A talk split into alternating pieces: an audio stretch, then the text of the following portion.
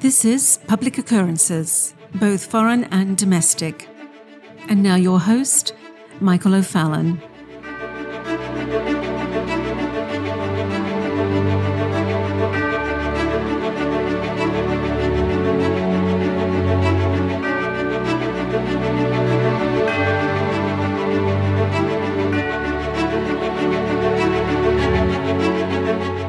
For this Christmas season, let's begin with a word from John chapter 1, beginning at verse 1. In the beginning was the Word, and the Word was with God, and the Word was God. The same was in the beginning with God. All things were made by him, and without him was not anything made that was made. In him was life, and the life was the light of men. And the light shineth in darkness, and the darkness comprehended it not. Now, many of you have heard about my great interest in Irenaeus, the Bishop of Lyon from the second century, in what is known now as France. I have done more than just primary research regarding Irenaeus traveling to the gravesite that held his body for nearly 1,200 years. Going back to the historical record that accompanied his life and courageous struggle against what was then a great heresy, one that we now are dealing with afresh in today's world. Irenaeus, writing in the late 2nd century AD, was combating a heresy that had come along and proved to be a grave threat to the Church of Jesus Christ, while at other points in the history of the early church, the threat came from those who denied that Christ was God. The threat Irenaeus was facing was more or less just the opposite. He was, rather, embattling a movement that denied that Christ came in the flesh. The movement is referred to as Gnosticism and it worked from their fundamental premise that matter itself was evil. The physical in and of itself was the evil that must be defeated by spiritual means. To put it simply, the God described in the Old Testament was not the true God, in their eyes, but rather a lesser evil deity who created the world. He had to be an evil God because he created matter or physicalness.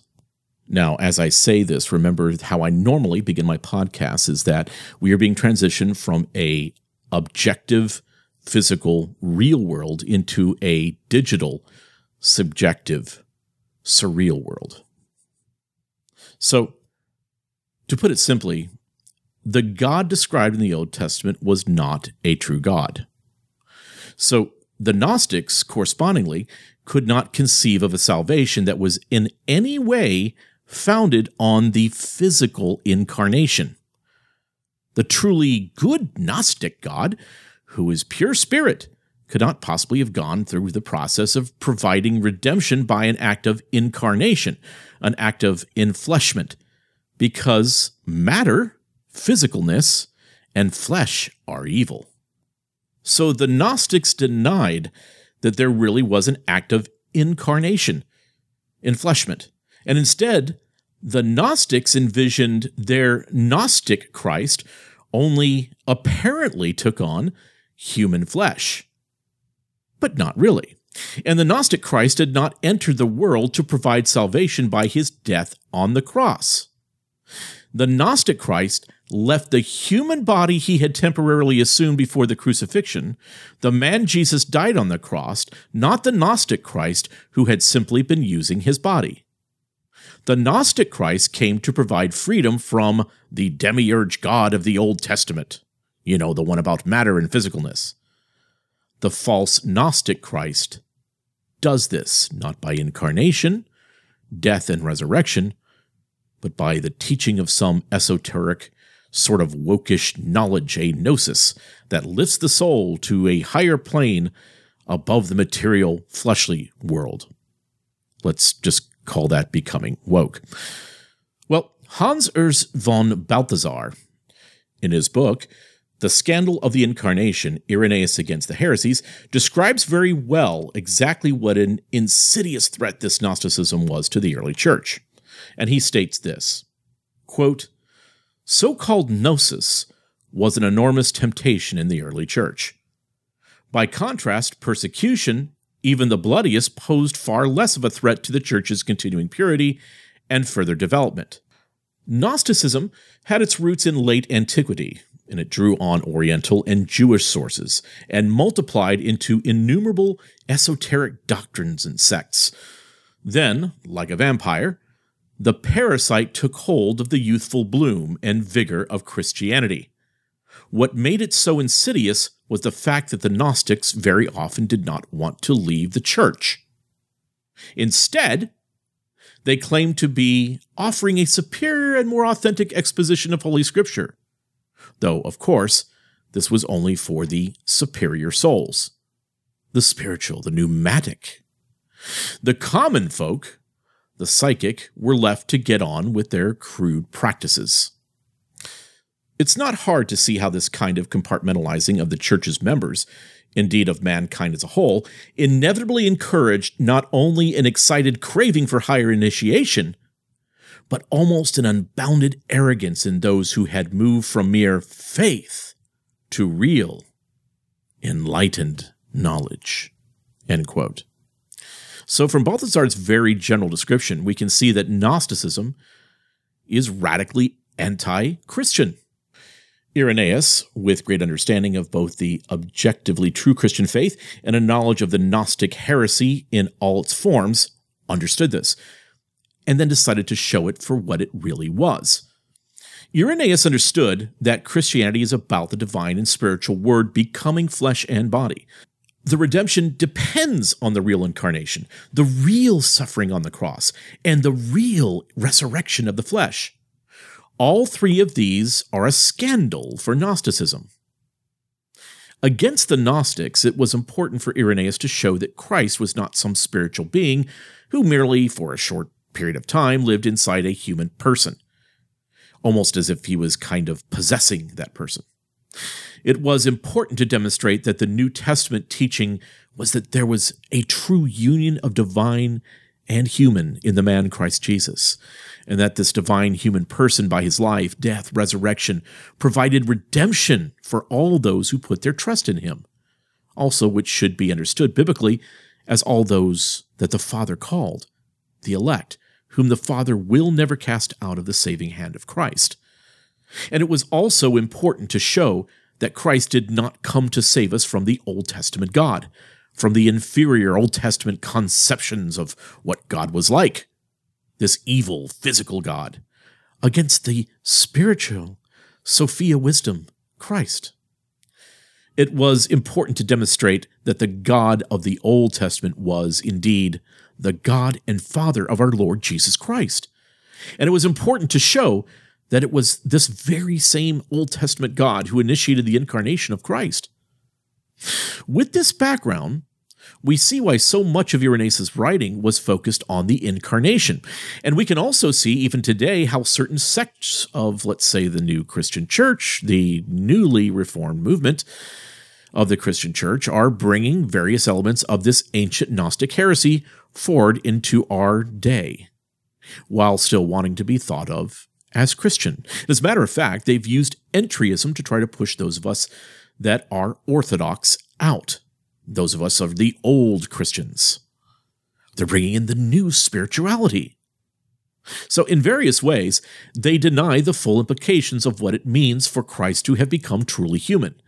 And they also deny the portrayal of God in the Old Testament, arguing that Christ came to save us from those Old Testament conceptions of God. In this light, then, for this Christmas season, I encourage you to listen to this selection from Irenaeus' Proof of the Apostolic Preaching, chapters 37 through 39, which reads this quote, In this way, he gloriously accomplished our salvation and fulfilled the promise made to the patriarchs and dissolved the old disobedience. The Son of God and the Son of Abraham for in accomplishing and recapitulating these things in himself, in order to obtain life for us, the Word of God became flesh. By the economy of the Virgin in order to undo death and vivify man. For we were in the prison of sin, we who have become sinners and fallen under the power of death. Rich in mercy was God the Father. He sent the creative Word, who, coming to save us, was in the same place and situation in which we were when we lost life, breaking the bonds of the prison. And his light appeared and dispelled the darkness of the prison, and sanctified our birth and abolished death, loosening the same bonds by which we were trapped. And if one does not accept his birth from a virgin, how can he accept his resurrection from the dead? So, if he was not born, neither did he die. And if he did not die, neither was he raised from the dead. Death is not conquered, nor its kingdom destroyed. And if death is not conquered, how are we to ascend to life, having fallen under death from the beginning? So, those who reject the salvation of man and do not believe of God, that he will raise them from the dead, they also despise the birth of our Lord, which he underwent for us.